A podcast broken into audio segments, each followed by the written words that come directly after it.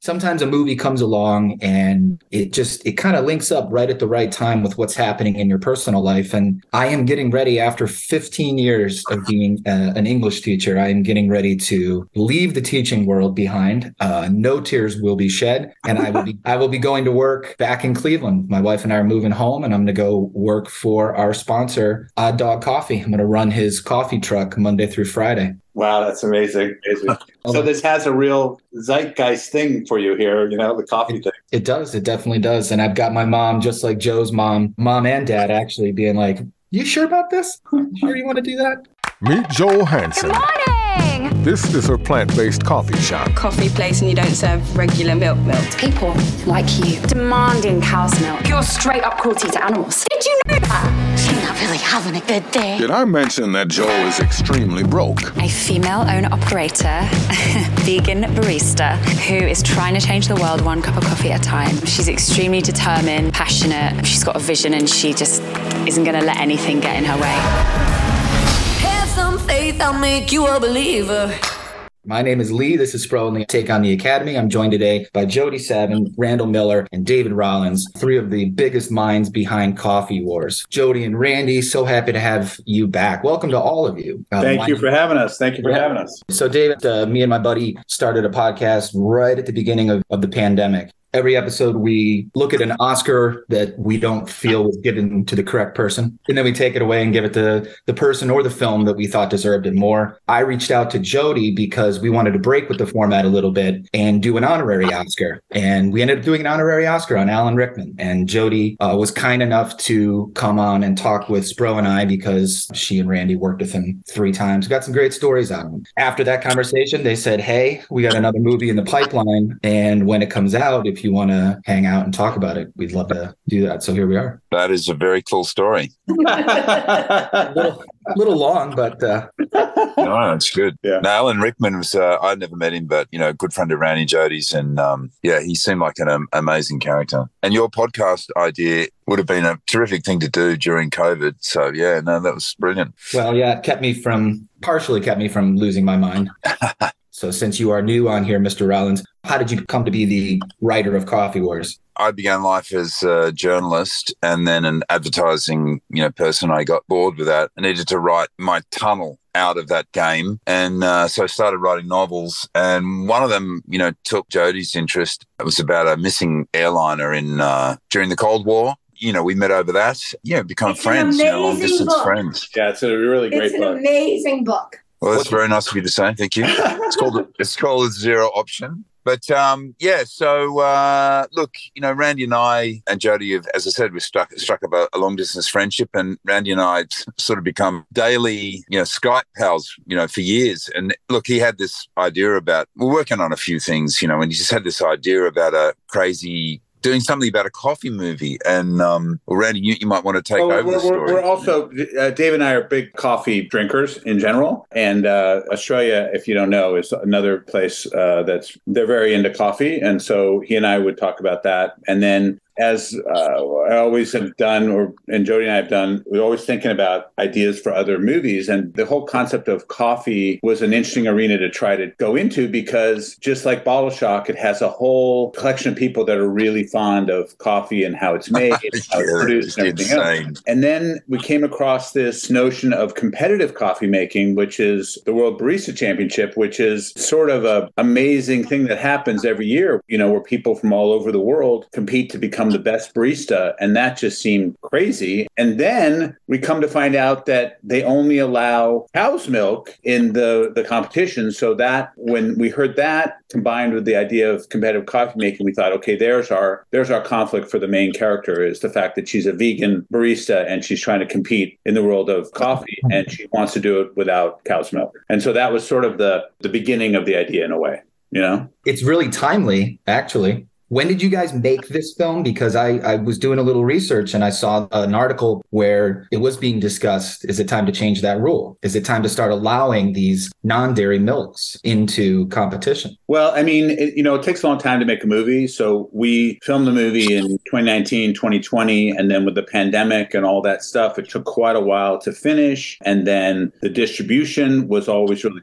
it's complicated because you can't really do the festival thing like a lot of other movies we've gone to the festival like a year later. But during COVID, there was no festivals, at Yeah. least not in person. So it was like this strange thing that happened where you're doing everything on Zoom and you're not meeting anybody. But in a interesting way, it's I think it, you know you know strangely coming out of the back end of this pandemic, it's actually freeing because you're not having to bow to the concept of getting into this festival or that festival. You're going right to the marketplace, um, and people are watching movies at home instead of going to the movie theater. So in a way, for the independent world, it's actually been a boon. I think you know the whole concept of making your movie and then getting it out to everybody and not having to do the the normal you know run around to the festival and then go to a couple of art houses and then hope that you get to the next level. Now it's directly to home. But also, just in terms of the idea of the movie, when we started writing this thing in 2006, 17, so 2018, No, I think I think it was like 18, 18, 19. Yeah, yeah, it's 2018. So in my country, in Australia, you know, uh, oat milk and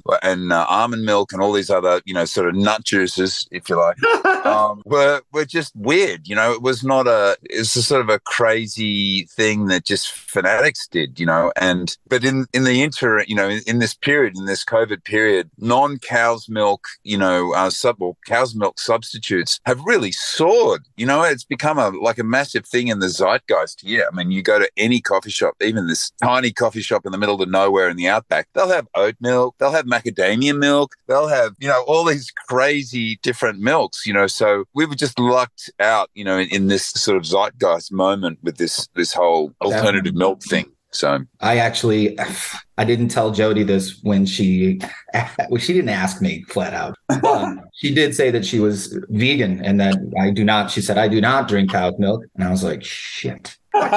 because I I do not take sugar in my coffee, but I do like cream. And I got to tell you, after I watched this movie, I was like, maybe it's time. And I next time I ordered a coffee, I ordered a, a tall half caf, and I asked, "What's your creamiest non-dairy?" And they said oat milk, and I said, "Okay, hook it up." And it was really good. I couldn't tell the it- it's- difference. Yeah, it's really good. Yeah, it's really good, and it, um, you know, I mean, it's it's interesting because right when we were making the movie, there was a couple of articles in Bloomberg and different places about how Starbucks and some of the other big chains are trying to move towards, you know, non-dairy as a as an option that maybe even in sometimes is the, you know, that's the go-to option, and then you can ask for cream if you want, but they're trying to make it that that's the go-to option, and it came out of all of this press that you know it takes a thousand gallons of water to make one gallon of cow's milk, and the world that we live in with all the people that we have, it just can't sustain that much dairy. You know, like there's Wow. there's cheese and everything else, but there's also the fact that you know apparently I don't I don't know the I don't have the exact numbers, but apparently the milk that goes into Starbucks coffee around the world represents something like one or two percent of the dairy in the whole world. So if they were to change, that would that would be quite significant. So that's that's what's really interesting about this whole thing. It's like it's sort of almost on the edge of the you know Yeah, the that- change. The new movement now, because a lot of coffee shops like upcharge you if you want a milk alternative, a dairy alternative. And so there's a whole movement now to say, you know, you shouldn't do that. You can't do that. If you're really going to support the health of the planet, all milk should be charged equally. We shouldn't get charged 70 cents more for oat milk. I think that there's like two different types of people. People who make fun of you for being vegan. Oh, they're vegan. Then there's also people who are like, that's really cool. I admire that. Wants me to go to college in the US. I don't know what she's freaking out about. I already crushed the SAT with double 800. I think it's really important that we use media to spread ideas that are going to affect environmental issues, political issues. I had a biology class. They taught us all about like the meat industry and how bad it was for the environment. Don't let them take it. No, that's not gonna happen. They are very scary, no neck dudes. Like they literally have no discernible neck. I think it's really important that if like we have the choice to do something that's good for the environment, that we take that choice. But I think there is a movement in the youth towards veganism, which is awesome. Let me ask you this: at Odd Dog Coffee, do you charge more for oat milk? I don't believe so. Okay, good. I don't work there yet. I don't work there yet. I will make sure that that, that doesn't happen. Michael and I'll have a conversation. I mean, there's so many reasons uh, apart from environmental and ethical. I mean, I think the most convincing part. I'm a bigger fella. Um, I used to be muy guapo, as uh, Jim Gaffigan said. no more guapo. And I have. I'm on blood pressure medication. I think a lot of that has to do with the teaching, quite frankly. But that for me, it's it's health. I think the the the most persuasive scene in the film is the is he Croatian? The judge is Croatian. Yes, yes. I love the judge. He's Oh, such a it's- cool it's- character. It's such a perfect peak. Like it's the conflict, conflict, conflict. You know, story structure wise, there's the peak. What a great peak, and then the resolution of the of the competition. But that guy is great, and he he is. You know, most people are selfish, and most people in America have. uh A lot of people in, in America uh, have health problems, and removing dairy is gonna is gonna be better in the long run, like it was for that guy. Yeah, and it's just it's it's a small change, but it could have a you know if you take it across the world, it could be significant. You know. Yeah, I started drinking oat milk in my coffee after doing this movie. And, you know, I did it because I thought, oh, you know, I really should try and make a kind of, you know, contribution, you know, like a real contribution other than, you know, writing the movie. And now, if you look, there's no way I would I'd go away from oat milk. It is just the coffee just tastes better. It's not, there's no sacrifice at all. And it lasts longer. Oat milk, uh, you don't have to worry about using it up quite as quickly. and it's easier to milk those those stalks of oat, isn't it? You don't have to. Oh, that never occurred to me. Never occurred to me, Randy. That's a very good point. No, but Um, the funny thing about it is, is that the reason why the sort of the crux of the movie that makes so much sense is that in the rule book for the World Barista Championship, Rule two point two point two, which is in the 2.2.2. which is in the it's in the rule book, they have to use cow's milk. And so when we heard that, we were like, okay, there's your middle of your second act, serious conflict that she has to deal with, you know? For a movie, it was really great, but also for the ethical thing, it ended up being really sort of brought the story together, which is really what's great about it. And then, So, when, Lee, you saying that they've actually changed the rule? No, no, I no, they I haven't changed the rule yet. but I think they're Oh, they- thinking about They're it. thinking about it. Yeah, they're certainly going to get a lot of heat after this movie comes out. Yeah. And then when we met Kate, the lead, she is a devout vegan. When I read the script, I was like, this is me. And also being vegan, born with a cause, you know? Late entry from the vegan side of the tracks. Struggling Josephine Hansen. Comedy, I think, is such a great way to bring people in. Meet Joel Hansen. Good morning! This is her plant based coffee shop. It's a gift. I thought you might need it.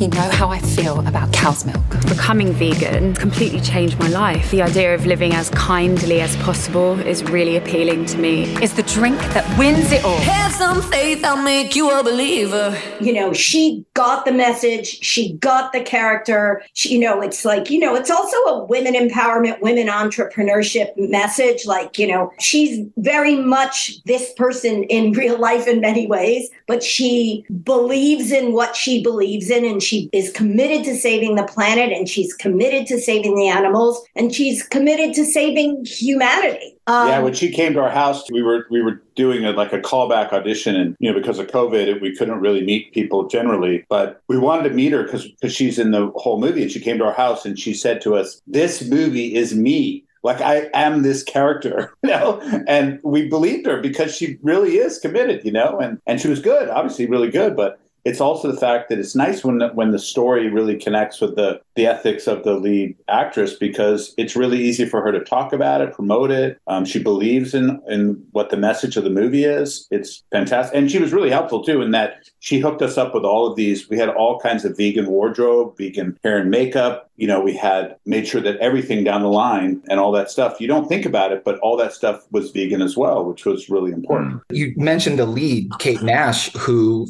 is one hell of a musician. Spro had heard of her. I had never heard of her. When, as soon as I watched the film, I jumped on YouTube and I looked up a bunch of her music. She's really good, has a a large discography and many songs and dabbles in a lot of different styles. I really liked her her old kind of like folky stuff. I was listening to that. Yeah, she had a she had a, um, a sort of meteoric rise when she she was like a teenager. I don't know what the initial whether it was uh, an appearance on a TV show or something, but she had a song Foundations and another song. There was two or three songs that were number one hits in the UK when she was young, and then she went through a tumultuous representation where of you always hear this in music where the record company steals from you, the manager steals from you, and she went through a horrible time. And then she had sort of a rebirth again in music. And it was about that time that she got this. Uh, her first act, big acting role was in Glow. It was a Netflix series that really sort of reinvigorated her. And then we met her. It was the end of Glow, and that's when we met her. But but her music is really phenomenal. She still tours all over Europe. She has a new song out, which is getting a lot of play called Waste Man.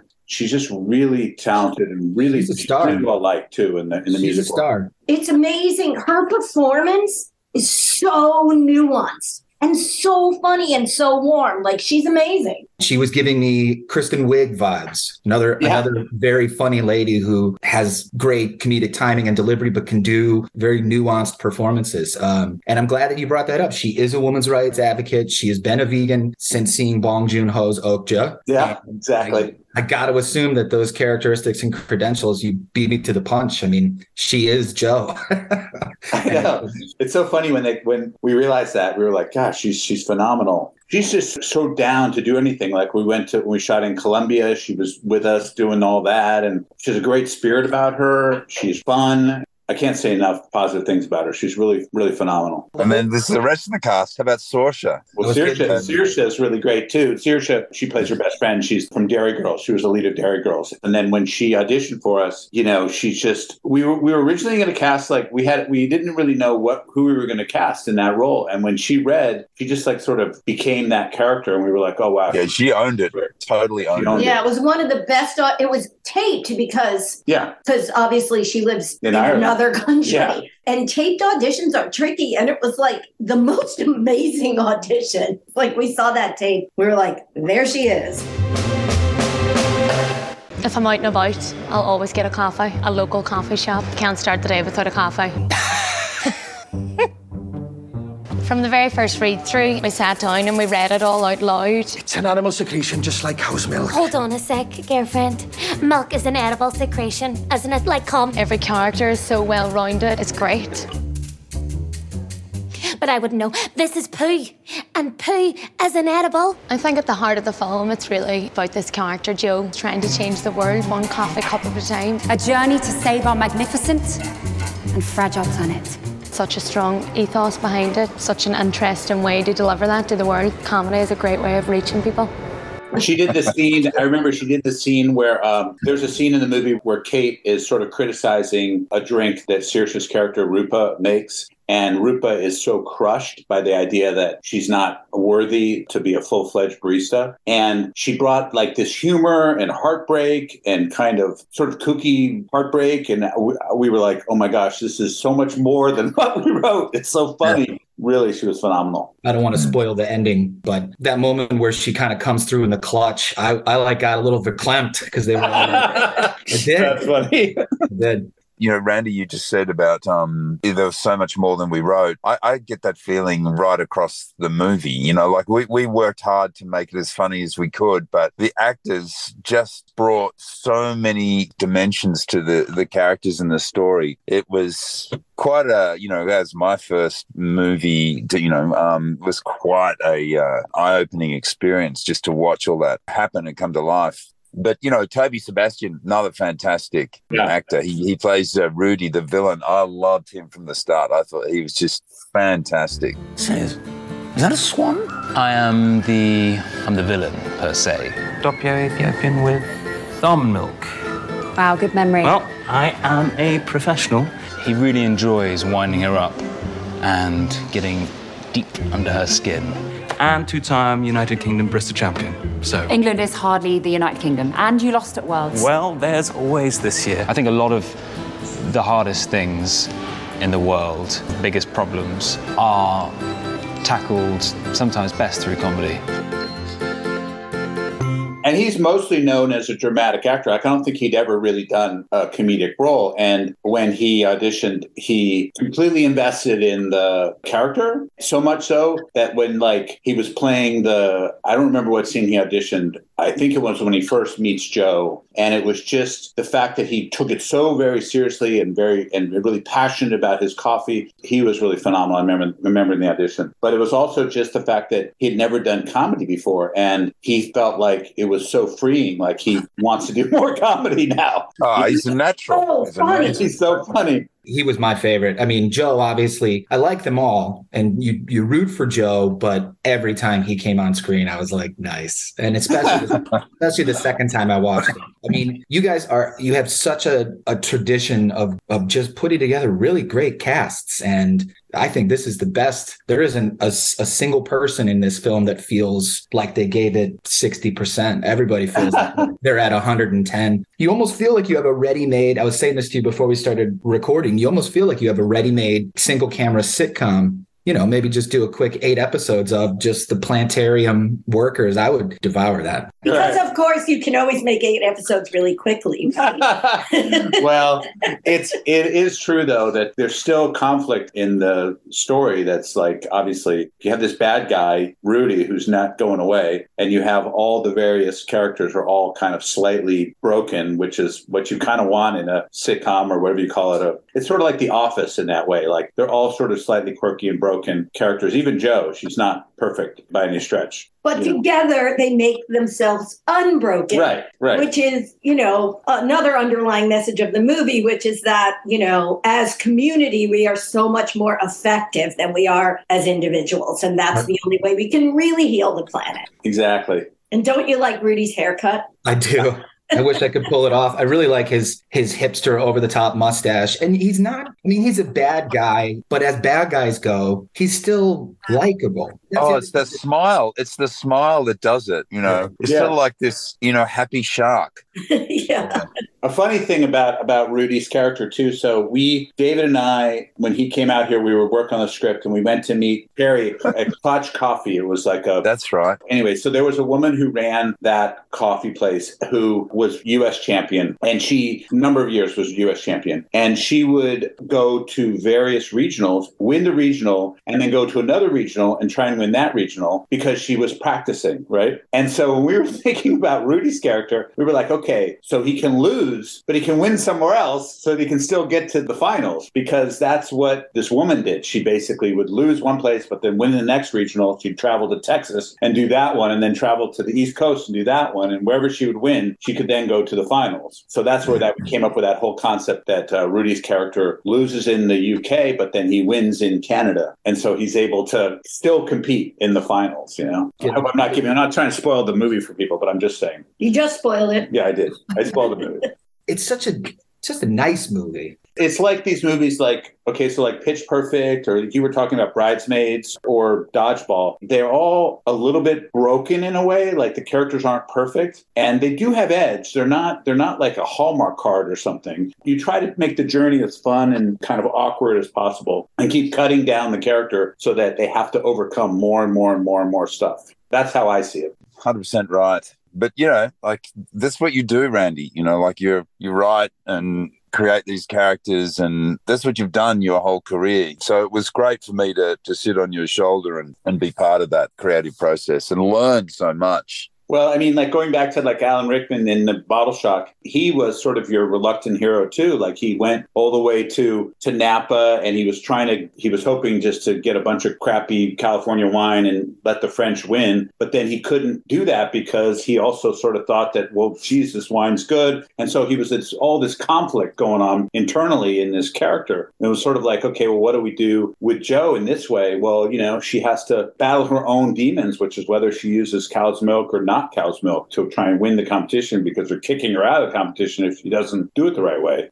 I know what you mean, Lee, too, about it. it's a nice movie. It is a nice movie. It makes you feel good. You know, you watch this journey that these characters go through, this kind of crazy, extreme journey, and it makes you feel good. You don't feel like you've just had a, a mouthful of saccharin or anything. You know, like it's you know, it's got a few little edgy moments in it too. You know, fairly extreme. You know, conversations between characters. Yeah. So it's the sort of thing that you know, they can sit down with the whole family and mum and dad can squirm every now and then, but it's um it gives you all that sort of warmth, but a reward as well, you know, sort of a grown up reward. It's it's a lovely, you know, journey. Really is. Yeah, and then rounding out the ensemble is Owain Arthur, who Oh my is- gosh.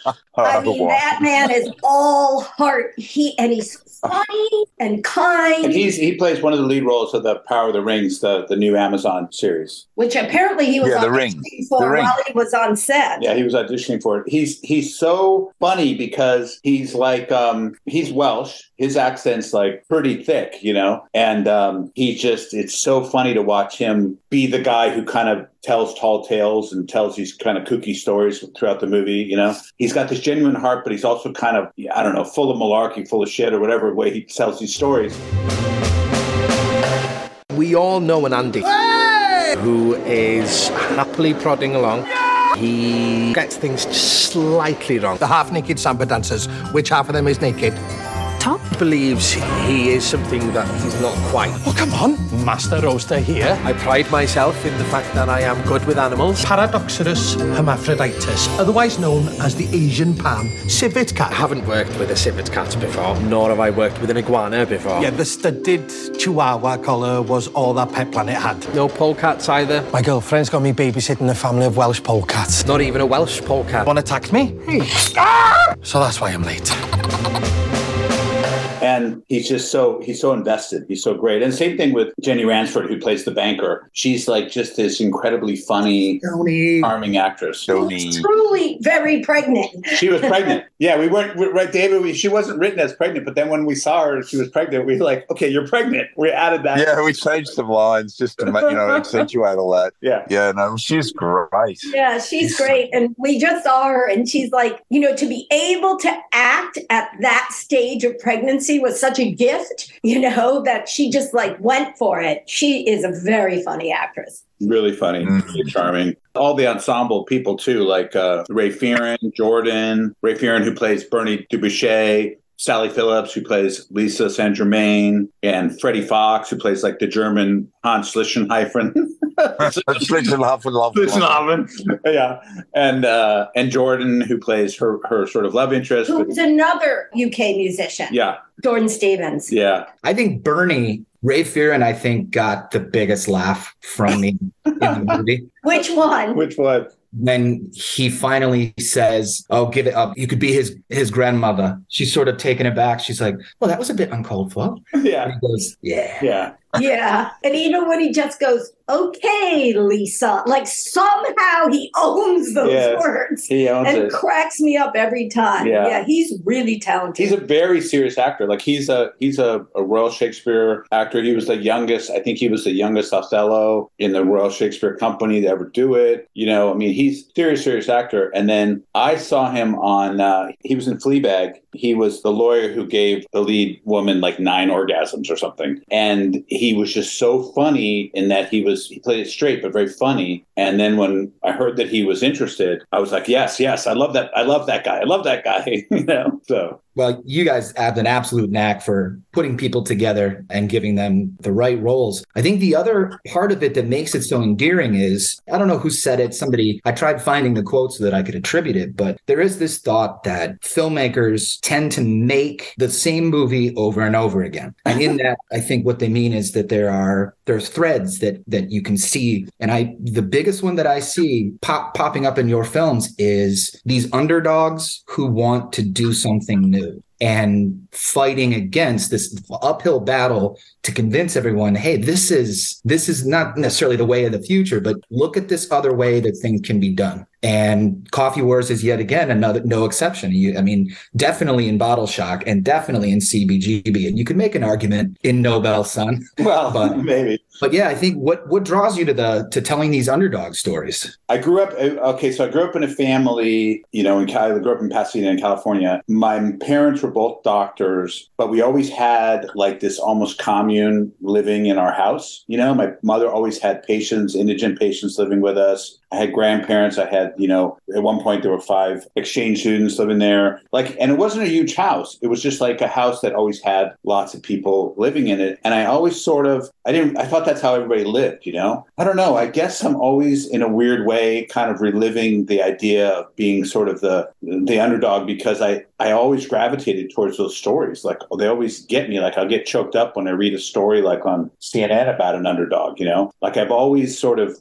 gravitated towards that. You know, in sports too, I've always gravitated towards underdog stories. You know, like I'm always looking at the the team, like like that Princeton just lost, but I was like rooting for them because they were the underdog in the NCAA tournament, right? So I'm always like thinking about that. That's the thing that always struck me, and I don't know. I guess I, I've always liked those movies, and I've always, you know, It's Wonderful Life is one of my favorite movies. So I like those kind of stories that say something about the human spirit, about trying to overcome things. I think everybody likes those kinds of stories because we've all been told at one point in time that our ideas aren't good, and it's Yes. nice. It's almost when when the characters are validated, we feel validated as audience. Yeah, I think so. I mean, my entree into filmmaking in general, when it, I was at USC and I hadn't been selected twice for like the final thesis film, and they took my script, but they didn't select me. The head of the directing program, I went in to meet him, and he said, "Directors are born, and you were not born a director." And like the very next day, I applied to a different film school to finish off at AFI because I was like, "Okay, that's not that's not where my head is going." I'm thinking you can always sort of achieve something if you work hard enough,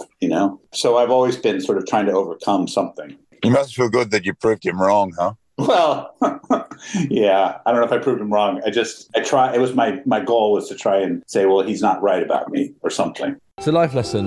You can get things quick if you want, but if you're prepared to wait a little bit. Beans pick different altitudes and the taste preferences of the people consuming the coffee made by those beans. I imagine someone watching. It's a flat share. There's a few of them there. Maybe gone out the night before, and they all watch it. And then one of them's like, "I like coffee," and then the other one goes, "Yeah, we know you like coffee." He's like, "No, no, I really like coffee." And then in that moment, that person enters the European Barista Championship, all because of a film that took a comedic look at it. That's the dream, bro. To inspire the next generation of barista.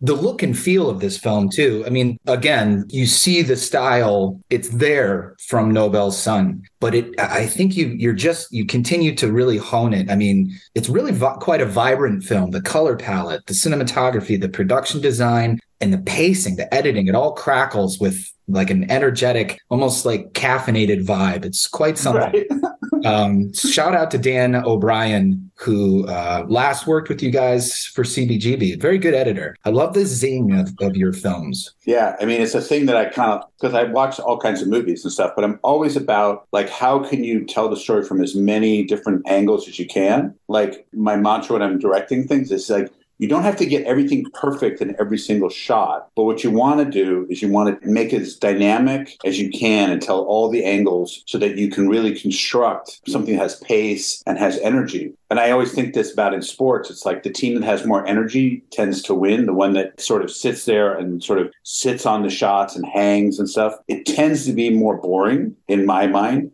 Like I watch a movie and it just sits and hangs. It tends to be more boring to me. So I like things that you see all the angles. And it was really important that like the coffee was a whole element unto itself. Like it was a whole story unto itself. Like it had to be beautiful. Like the coffee had to be absolutely beautiful. So we had like a whole unit that was doing coffee shots. We talked about that right from the outset. I mean, that's my background, the advertising company. So we've got to make this food look luscious. You know, it's got to really feel like a fabulous food ad, all these coffee shots. Yeah, because I think that if you're going to take people on this journey and, and, and everything, they should see the coffee and think, wow, this coffee is amazing. Gosh, if it wasn't for the fact that she, you know, makes it more difficult for herself that she's a vegan, she could probably win. But once you get over the fact the fact that, okay, well, let's give her a shot, you know, that even though she's vegan and she doesn't do what they're supposed to do in the rule book, but her stuff is so great. It looks so great. It's so amazing, you know? So that it was part of that. It was part of that thinking. I think everybody who goes to a coffee shop think they are some kind of connoisseur of coffee.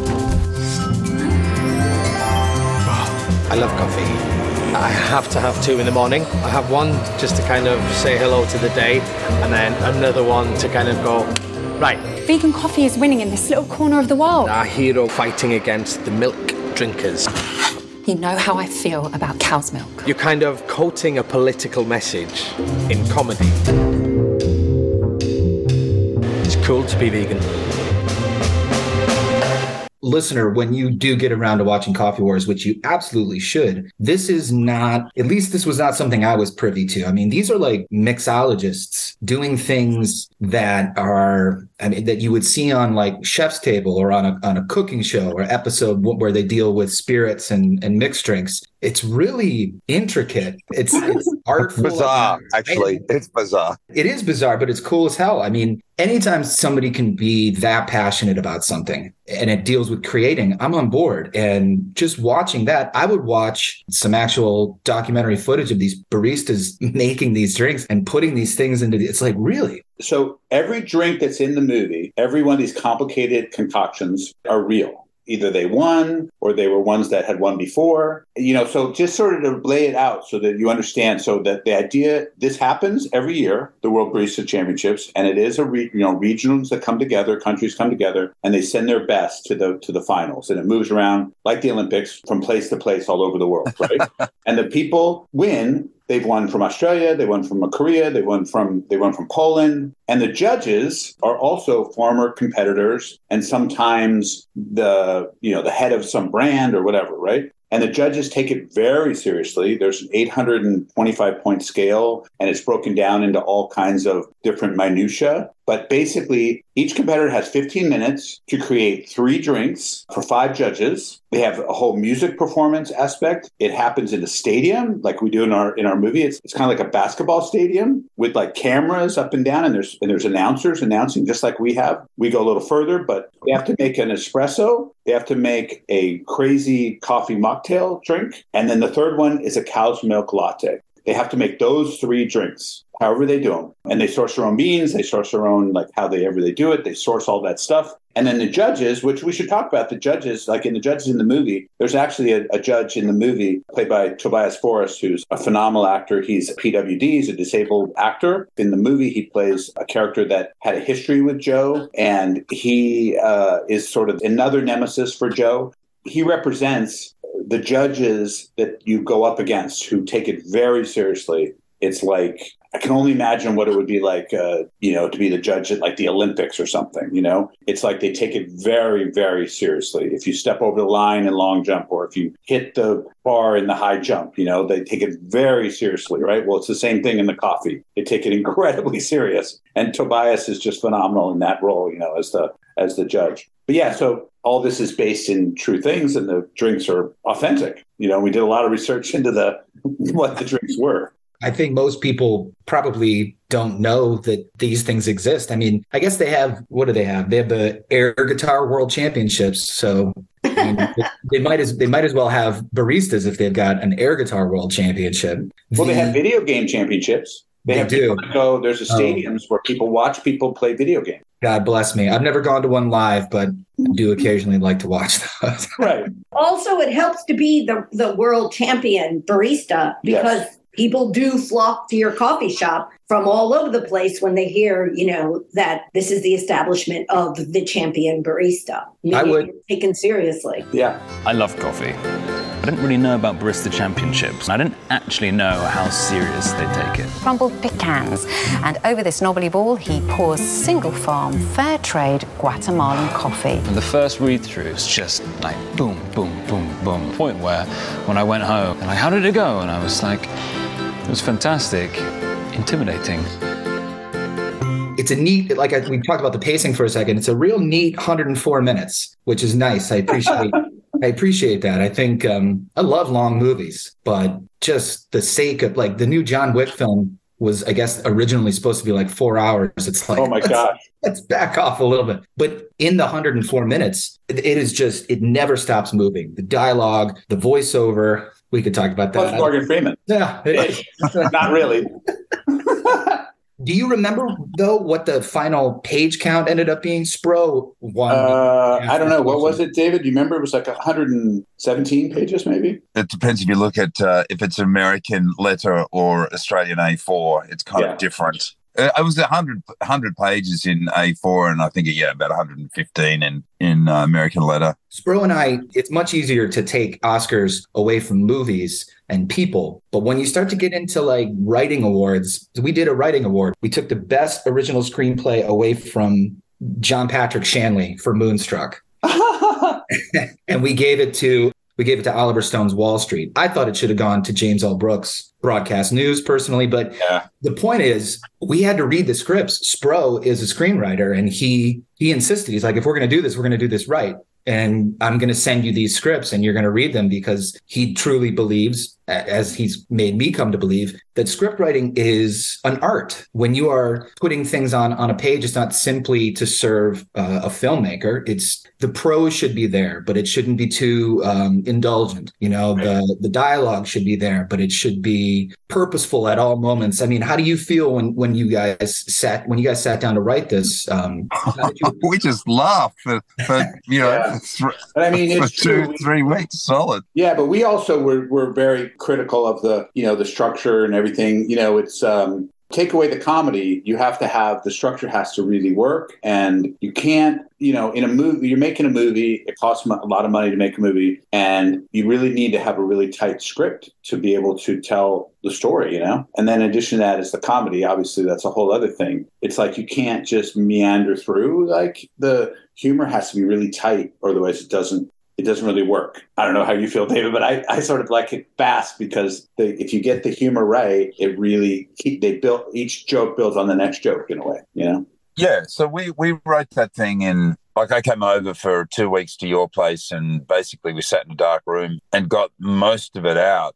And we, as I said, you know, we just spent that entire time laughing, which is good, I guess. You know, if you if it's funny for you, you kind of hope it's funny for everyone else. But anyway, after that, there was a quite a long process of rewriting and finessing and you know building on a few things that we didn't think were strong enough and you know you championed a lot of that um and doing research because you wanted the verisimilitude. Yeah, we went to the we went to the various coffee places. There's a place called Jones Coffee Roasters here in Pasadena, um, and the guy who runs it, Chuck Jones, was a uh, involved with the World Barista Championship and stuff. So we wanted to understand, you know, how it really worked. We could ask him questions. You you kind of want to make sure that everything you're doing makes sense. And then when, and then when we heard it for the first time with actors, it's just so rewarding because you're like, we spent all this time. He and I would do like the male voices, the female voices, the character voices back and forth to each other. And then when you actually hear somebody do it, it just takes it to this whole other level, which is amazing. it was a great process it was really so much fun to do yeah. Right? yeah it's great So Coffee Wars recently premiered in London, and being Yes. as the film takes place primarily in London, it, jumps around and features a throng of British thespians. It, it uh, must have been quite the party over there. It was really fun for us. We had a lot of them hadn't seen the movie, and it wasn't like a, a, a full on premiere. It was like a cast and crew kind of screening for them and their families and reps and stuff. And it was just really fun to have the experience with them because what's interesting about it because there's a lot of British, obviously British actors with British accents. You know, there's like Saoirse's Irish with a sort of a thick Irish accent, and a wine had sort of a Welsh accent. And to hear them responding to the jokes differently, that was really great. And then just sort of be in the room with them and hear them respond to it and, and what parts they liked, and that was really great. did you get good laughs in the right places Yes. we did we rather get good laughs Yes, Yes. definitely. You know, the funny thing is, is that you you never know. You know, with actors, you never know if you know you're picking takes, you're picking performances, and I think they all were really,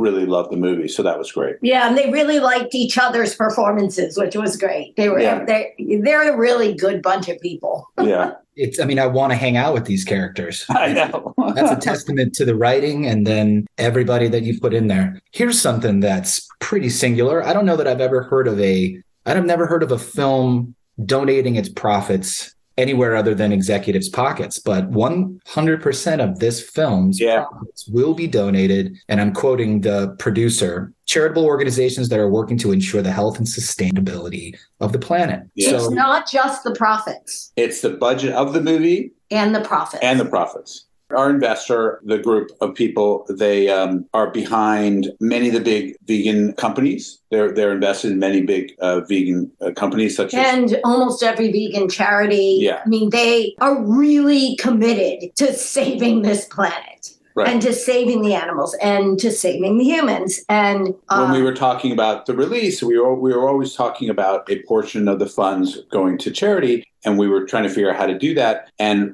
right on the call, it was recently the head of the group. He said, um, "No, I want to do one hundred percent." And we were like, wait, what? And he said, yes, 100%. The whole thing, 100%. We were like, but how's that going to work? I'm telling you, 100%. So that's so what's happening. Yeah, whatever money goes back to the investor gets given to various vegan charities. Yeah. And you know, he's really committed to it. So it's fantastic. Great. That's wonderful. Yeah. No, I mean, and this- yes, it's never been done before. And correct. this, is, and this is And then there's the first- cow that got rescued at the end. Oh yes, we rescued the cow. All the animals in the movie we we bought and are part of the. You know, it's important. Even the civet. Cat, the civet cat is we. They have a bigger uh, pen for the civet cat. We had a big donation made to the. It's a, like a Sanctuary. sanctuary where the thing is. Daisy the cow, though, was released from servitude and lives a happy, free life now. Yeah, running with running with horses. In the end of the thing. You see the cow was running with the horses. I mean, probably thought he was a horse. Oh, she looked so happy. It's pretty sweet. It was pretty sweet. I want you to know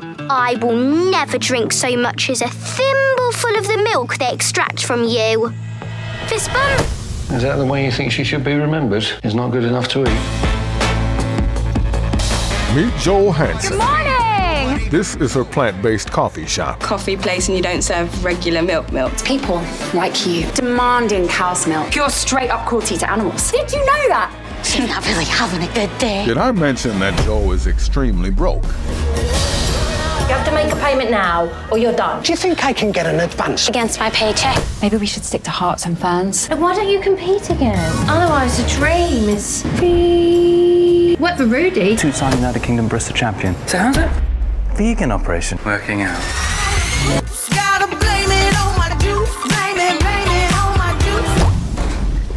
I guess for those of us that are still on the uh-huh. wrong side of the coffee war, what are some vegan substitutions that we should ask for when we go to get coffee? Well, I mean, there there's so many, and it's really about your own taste. I mean, oat milk, I think, is the closest. It has a thick. Well, we Feel to like it? oat milk. Yeah, we like oat milk, but there's all kinds. There's pea milk. which Yeah, is thick. Ripple is a pea milk, Pretty which good. is pretty good.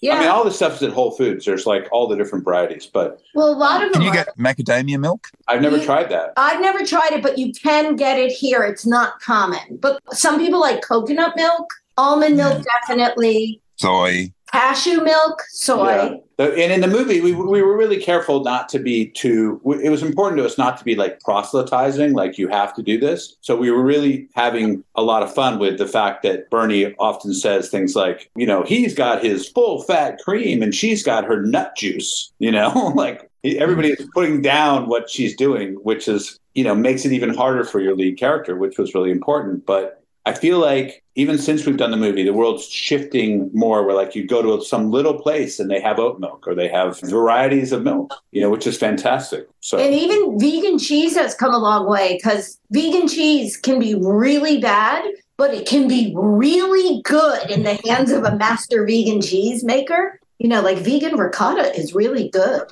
That's where the the deal breaks for my wife because she is a big fan of cheese. Well, the vegan investor group, they are pretty realistic. I mean, they, they of course want everybody to go vegan, but they're also realistic in that they're very much behind this thing called Veganuary. Veganuary is a is a group that believes you could just try to be vegan for a little bit. Like for January, just be vegan. Take a half a step, you know, like once a week, don't eat meat, or twice a week, don't eat meat. Like all those little things, if you if you think about the world, it really changes the problem of the world because we have nine we're going to have 9 billion people or something in the world if everybody like just took a percent of that away of the, the meat production and the and the consuming of meat it really makes a change across the world And I would tell your wife she should try just one Thursday evening instead of using cream, soak cashews.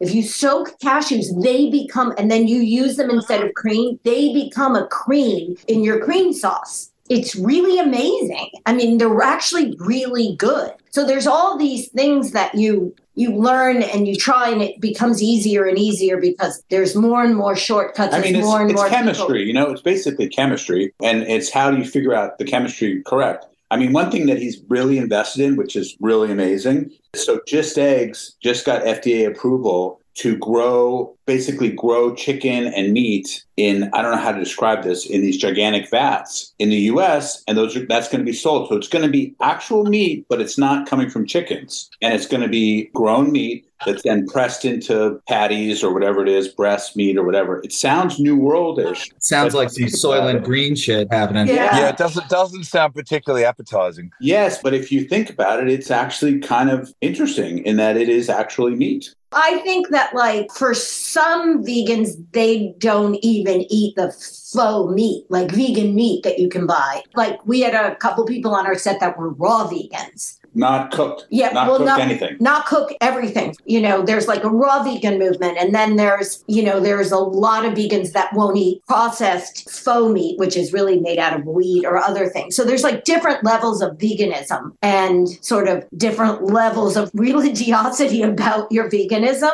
But you know, any way that we can reduce our carbon footprint, even if it's even if it's like what veganuary stands for you know it's kind of a cool idea to just sort of try to shift a little bit you don't have to go all the way but just shift a little bit I did notice when we had that astronomical rise in the price of eggs that just eggs were sold out in every grocery store I went to because they suddenly became more economical and people were willing to try them. And I think they're made with mung bean, but they're really good. Isn't that crazy that the the vegan alternative was cheaper than the and that brings up a another point, you know, you hear a lot of people say, you know, what change can you possibly make when in the United States we as a developed nation do so much for the environment and that's it's all these other countries that are the ones and if they don't follow suit then what's the point? What would you proffer to someone uh well, I don't know if that's really true. That's a sort of a America first point of view because I found like in the UK in London, there's much more vegan coffee shops and vegan places. And uh, Serbia, where we shot the bulk of this movie, had an amazing vegan cuisine, like lots of vegan restaurants. So, you know, in Australia, I in know this- Australia. yeah, and other parts of the world. So I think that's like this America first point of view thing that, you know, we, we use that as our defense or whatever you call it to say that, you know, well, everybody else is doing it, so why should we? I don't know. I don't know. I think you have to lead by example in the world. You have to try to do things. If you're able to do something, do something. Don't say I can't do it because no one else is doing it. I mean, that's like that's like kind of a cop out.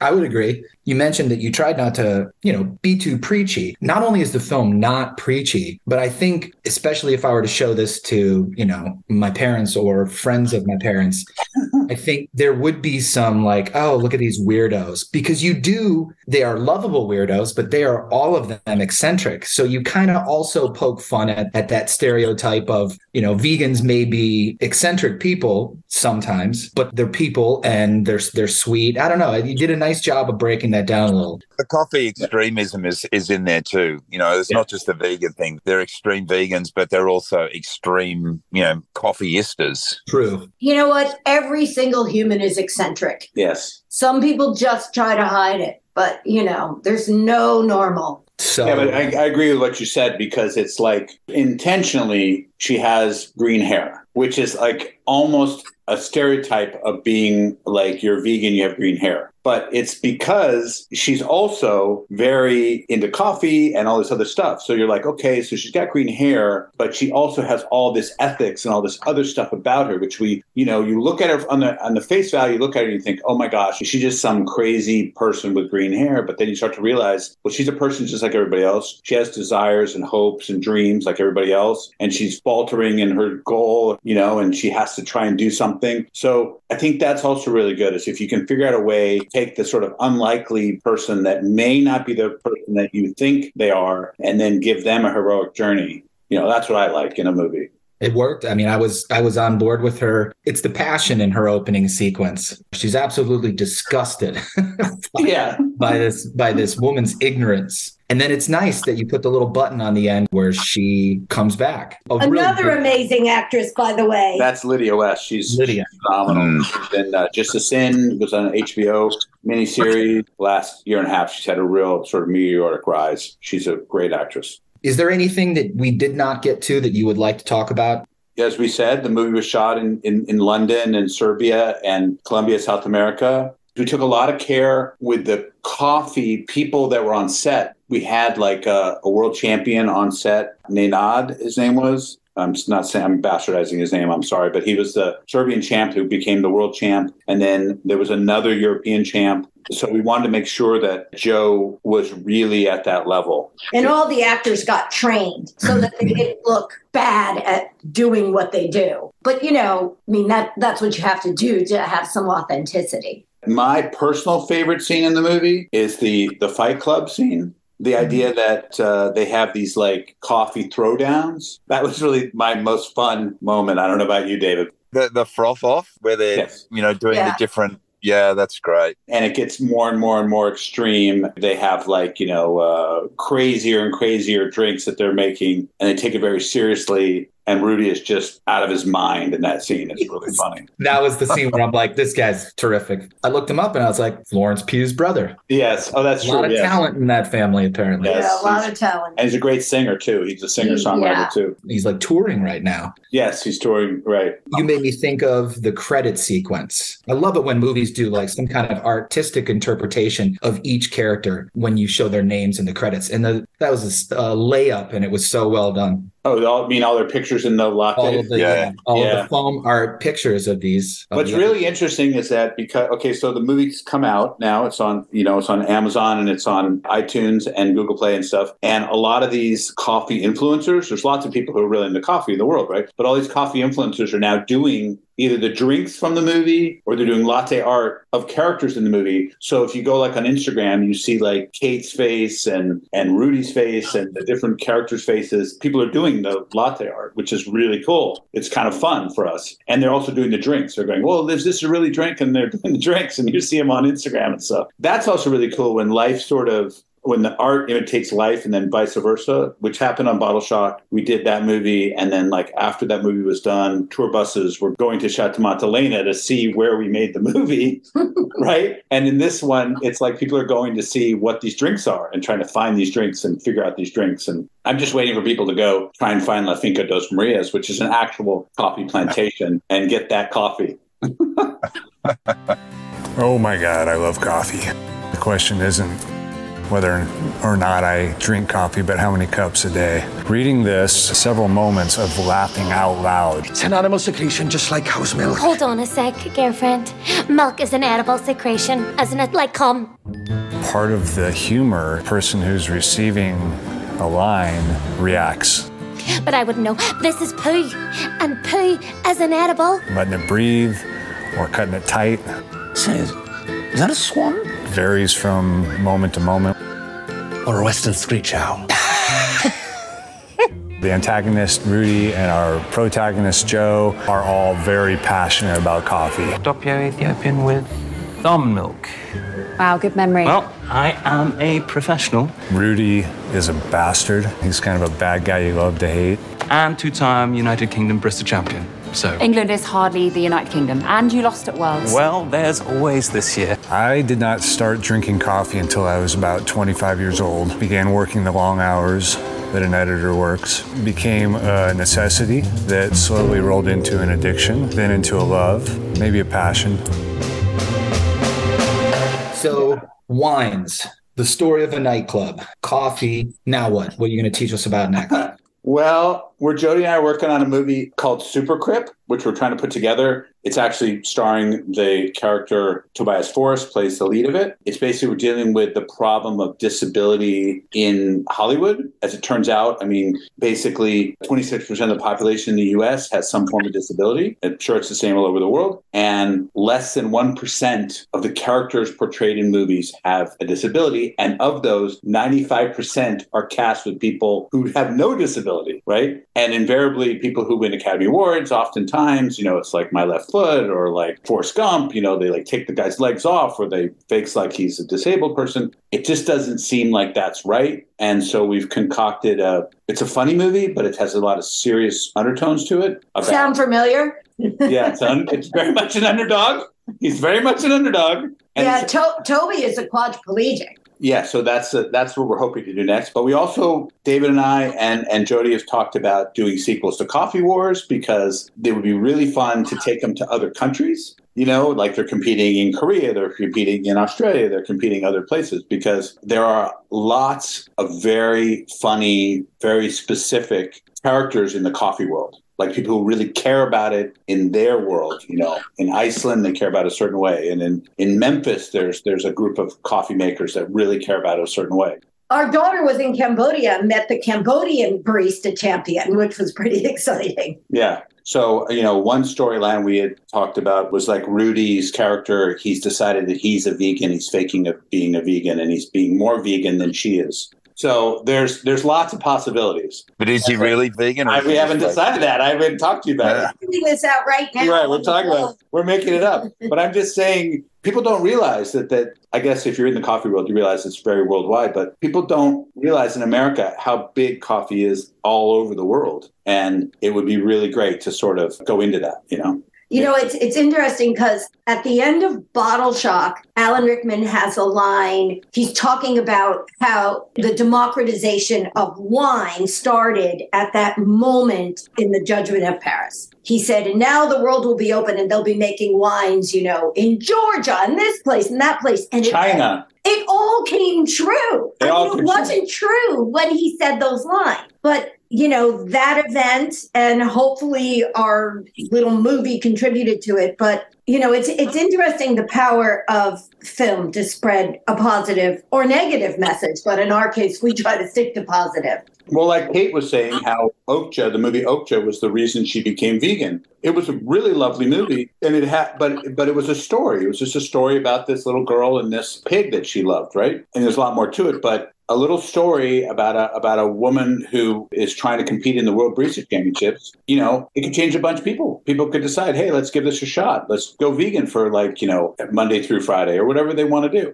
It can have impact. I'm ready to make that change for my health, for the planet, and uh, great movie. Well done. It's my favorite film you guys have made yet. Hopefully, that coffee should be on its way. You haven't have you have you received any no, more odd dog yet? No, but I really do like the odd dog. And David, I'm gonna I'm gonna have to next time I see you, I'll I'll send you some of the odd dog coffee. It's really good. I have no idea what you're talking about. What? Oh, so, so they have a company called Odd Dog Coffee, which is a coffee company, and uh, they sent In- us in. Ohio. In Ohio, and they sent us some of their coffee, and it's really good. It has like little bits of I can't describe it, but it has One of them has cardamom. They're really original. a original. little bit of chocolate, a little bit of spice to it, a little pepper to it. They're really interesting. Well, they mix that in the, in in with the beans. In the beans, yeah. Well, that's just the top notes uh, of the coffee. No, there's one. There's one that's got um, cayenne, cacao, and cinnamon. That one's my favorite. But then, yeah, he does have a cardamom and clove one, which is really strong. Really strong. That'd strong. be like Indian. So that'd feel like India, wouldn't it? Something like yeah, that. he Yeah. used to do the the mushroom one, the Reishi shroom. I don't think he carries that one anymore. But I haven't been home in so long. He's like, wait till you get back and you see. He's like, it's not just this anymore. He has forayed into making these like you know mixology coffee drinks. He's explaining it to me, and I'm like, Jesus, dude, I'm gonna have to make all those. He's like, it's you'll be fine. We're coming the next time we go to Cleveland. Oh, that would be that would be such a treat to meet everybody. We're definitely going to try to do sequels if we can, and and definitely we'll be drinking that coffee. We drink a lot of coffee. Trust me. me too. That's actually interesting. I mean, I've never heard of that kind of coffee infused with other flavors. Yeah, that's that's sort of Well, he does it. it? He uses natural stuff too. You know, he's he's on about you know companies that when they want to do flavored beans, they just spray it down with stuff, and he's like, nah. So he um he takes it very seriously. He's a one of those kids that um I say kid, we're both like 40, but he can't stop moving. He's got to constantly be doing something. Yeah, he puts he puts his his ass into that company, and it shows. We sounds like the the sort of fanatic that we really need to, you know, kind of throw some sunlight on. Exactly. Now he has one truck. Uh, he does, and he he does it on the on the weekends. So he and his and his wife and their child they run it on the weekend, and I'll be I'll be running it Monday through Friday. Wow, that's great. Yeah, it'll be fun. Who Good. knows? Maybe I'll never go back to teaching. That sounds good. Soon you'll have 12 trucks, and then we'll make a movie about you. Oh, that would be badass. Don't tease. Um, I'll make you one on the house.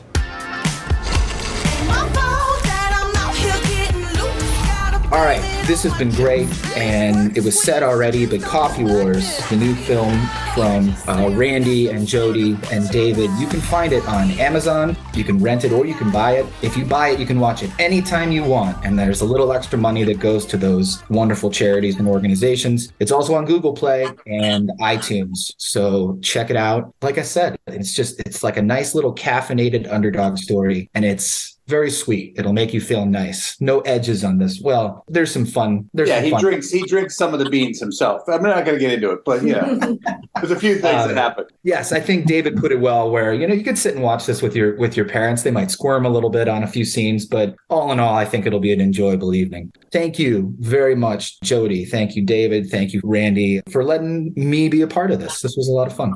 Well, thank you for Thank having you. me. Really, really appreciate it. Thank you. Thanks, Lee. Yeah, thank you. For Spro and Lee Take on the Academy, I'm Lee, and we hope to see you sitting front row when the envelopes are read. World Barista Championships was a cash prize of 50,000 euros. In espresso. Aren't you that nutter from Nationals that went completely mental? What? It's a coffee competition, not a milk competition. That nut milk has turned her into a nutter. We need a signature coffee drink. For our signature drink, the civet cat eats the coffee cherries, shits out the beans, and the enzymes create a distinctively pungent yet savory flavour. Did the cat eat a bunch of garlic chili paste? Eh, oh, that was me. These coffee beans come, come from you. Oh, I like it. These cherries, they are the very best of the best. This is exactly what I need. Yes! It is a coffee taste bud takedown. Lisa! All right, keep your hair on. The World Barista Championship is the Everest of coffee excellence. And there's only one way to scale it together. I'll put you out of business. Well, you better win this thing then. I am all in. Have some faith, I'll make you a believer. And 100% of the revenue is going to charity. Environmental causes, save the animals, save the planet. And by the way, I'm still not Morgan Freeman. It's our fault if the world ends in 12 years, so we should try to not have the world end in 12 years and we have the opportunity to go to vegan. Hey girl, may I present Cameron and the other guy, I don't know his name. They're the only two dudes I could like get. I think it was like a year and a half ago. My brother started informing me of like the negative effects of specifically red meat. And I think that people are going to be really receptive to the movie because we ultimately, I think, respond more to things like movies, film, than we do to people just like telling us to be vegan. That's Angelo Moriondo, the inventor of like the espresso machine. Joe believes he's like the patron saint of coffee or something, but I don't know. I'm having so many laughs during this film. It's great. And everyone's so passionate about the environment and, and about veganism, which is awesome.